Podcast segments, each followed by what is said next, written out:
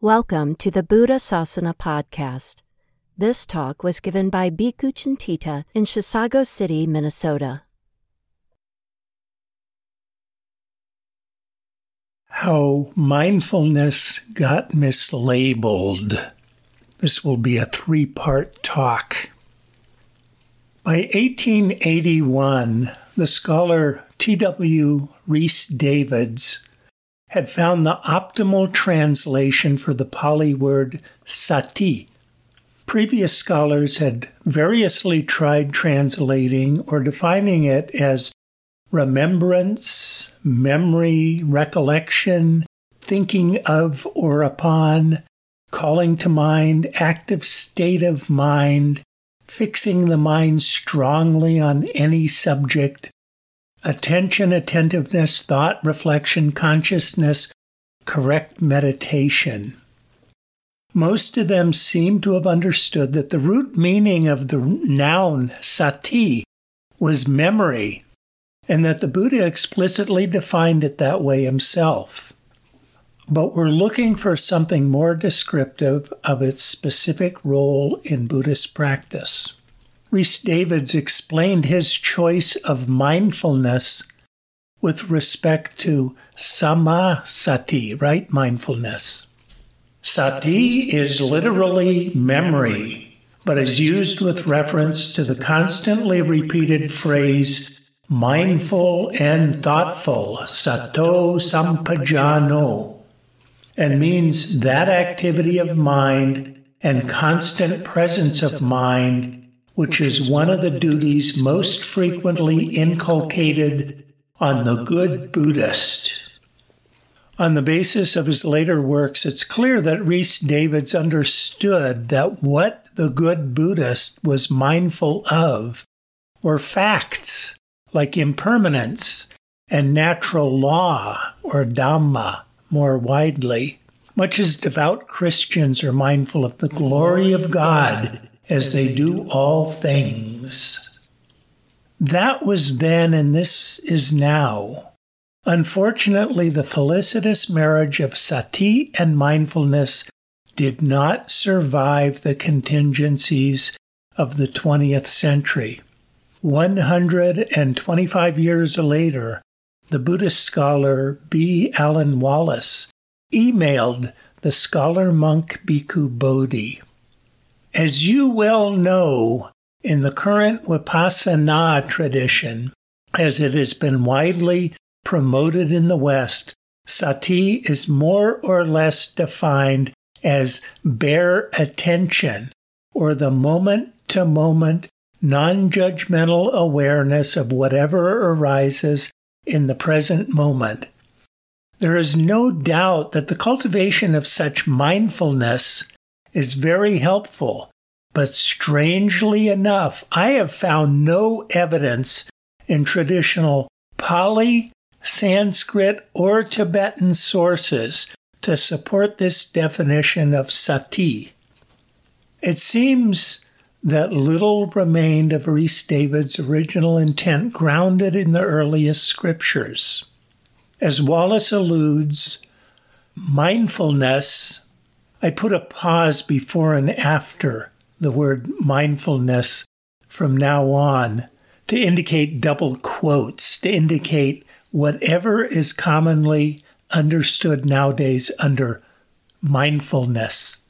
As Wallace alludes, mindfulness is a critical point of reference for most Buddhist practitioners around which we orient ourselves as we navigate our world of practice. It certainly has shaped my practice, for instance. For each of us, it corresponds subjectively and individually to a very real experience that we learn to cultivate and through which we make progress in our practice. My intention is not to deny the experience, only to point out that it is now mislabeled and that the modern disconnect between sati and mindfulness deserves serious examination, especially among scholars and the most advanced practitioners intent on a deep understanding of the Dhamma and any of its traditional forms. As I hope to show, mindfulness has been shaped by the demands and fashions of modern popular culture, and while many productively practice mindfulness, the modern terminology has created confusion for those engaged in practice, teaching, or scholarly research based on traditional, non modern sources. Here, I want to consider in more detail how mindfulness is understood in modern Buddhism and contrast that with how sati was used as a technical term in the early texts. I then want to trace how this disconnect came about historically and also how it is that mindfulness speaks nonetheless so readily to modern people's practice experience. I will also suggest an alternative to Rhys Davids' term, mindfulness, that does not carry the burden of having become a label for something else. Modern understandings. Mindfulness is widely regarded as a form of meditation. The Merriam Webster Dictionary defines mindfulness as the practice of maintaining a non judgmental state of heightened or complete awareness of one's thoughts, emotions, or experiences on a moment to moment basis.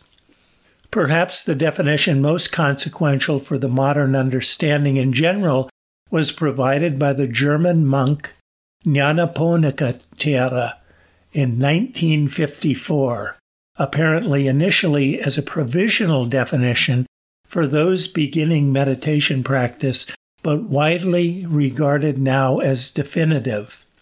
Mindfulness sati applies preeminently to the attitude and practice of bare attention in a purely receptive state of mind.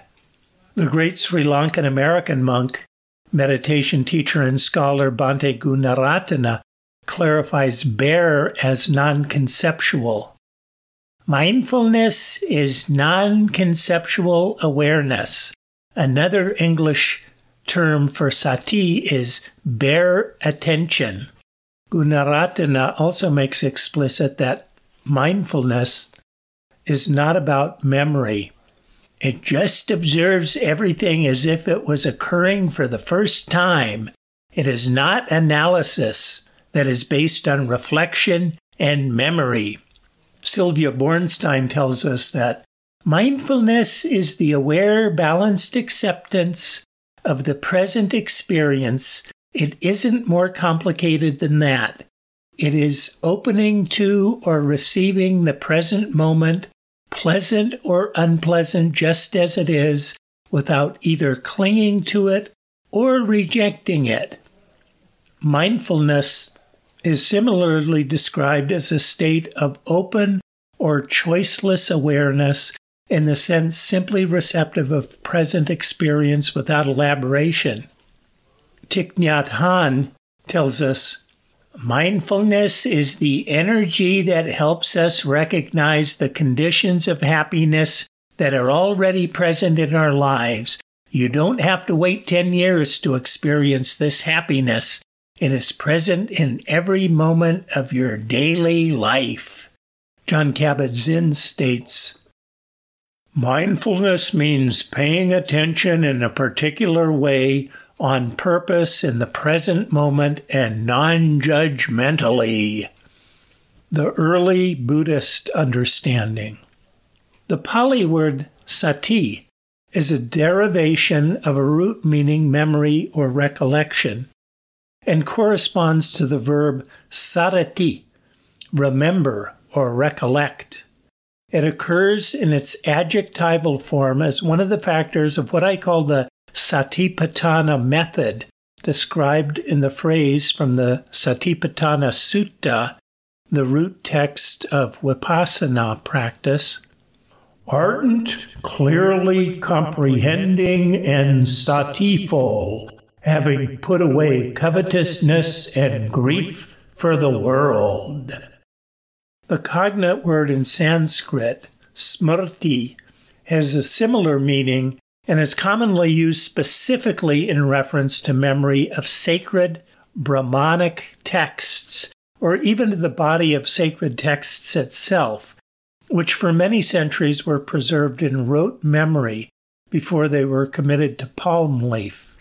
Sati is explicitly described as a form of memory in the earliest texts, Sati is the first of the seven awakening factors, Bojjhanga, where it clearly is allocated the function of bringing the Dhamma to mind so that it can be examined and investigated by means of the second awakening factor.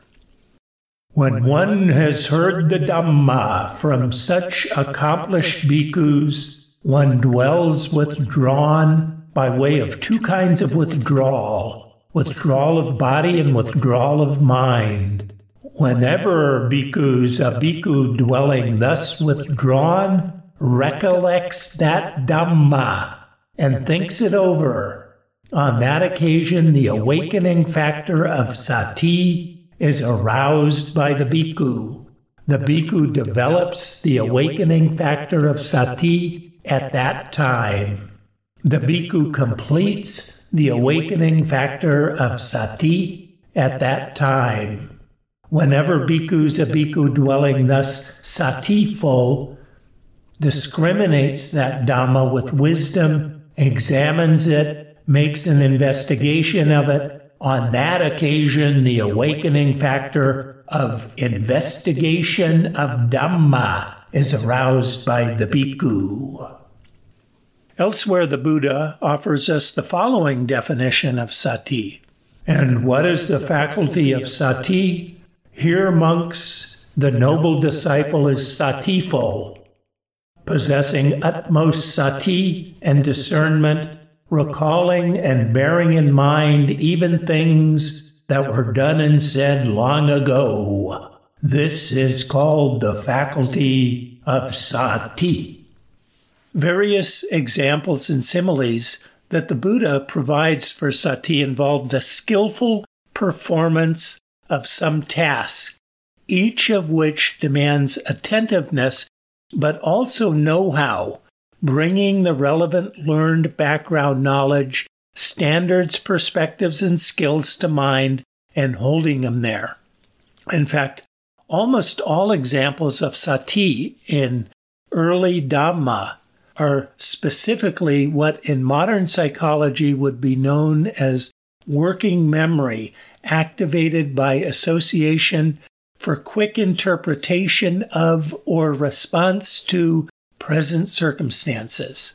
For instance, as an example of sati with respect to the body, the Buddha tells us of a man tasked with carrying a bowl of oil filled to the brim past the most beautiful girl of the land, who is dancing and singing before a great crowd without spilling a drop, lest he lose his head.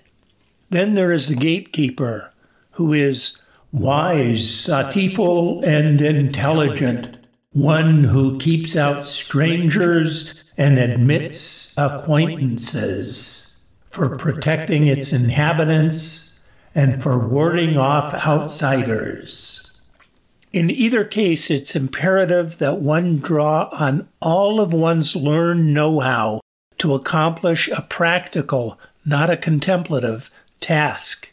The Buddha declares that a noble disciple is once again like that, satiful, possessing supreme sati and discrimination one who remembers and recollects what was done and said long ago. Then there is the example of someone walking through a thorny forest without being pricked, a simile in which the thorns represent sensual attractions. This last case exemplifies perhaps the most common type of reference for sati, having to do with restraint of the senses, a practice that demands the continuous remembrance of learned Dhammic standards throughout the day. Remembering then living up to our standards restrains our behavior and is compared in another simile to binding animals to a post in order to constrain their movements. In my related paper, The Satipatthana Method, I frame Buddhist practice in terms of skilled performance and further clarify the function of sati in terms of bringing to mind and maintaining in mind aspects of Dhamma that are relevant to the fulfillment of the current practice task. These can be anything from conceptual knowledge to trained dispositions that guide spontaneous perceptions and actions in accord with Dhamma. Recall that Rhys Davids coined mindfulness on the basis of two Pali words that commonly co occur sati and sampajanya. Sampajanya is the counterpart of sati that attends to the details of the current practice situation to arrive at an interpretation in accord with the recollected content of sati. And what is the nutriment for restraint of the sense faculties? It should be said sati and sampajanya. Accordingly, sati is well translated as proficiency and sampajanya as clear apprehension. Next week, we'll see how proficiency and clear apprehension work together in right proficiency, which is active throughout the Buddhist path. After that, we'll talk about the history of the rise of vipassana and how the meaning of mindfulness shifted during the 20th century history of vipassana.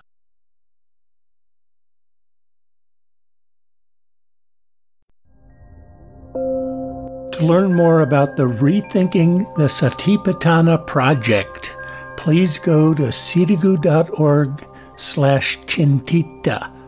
That is S-I-T-A-G-U dot org, C-I-N-T-I-T-A.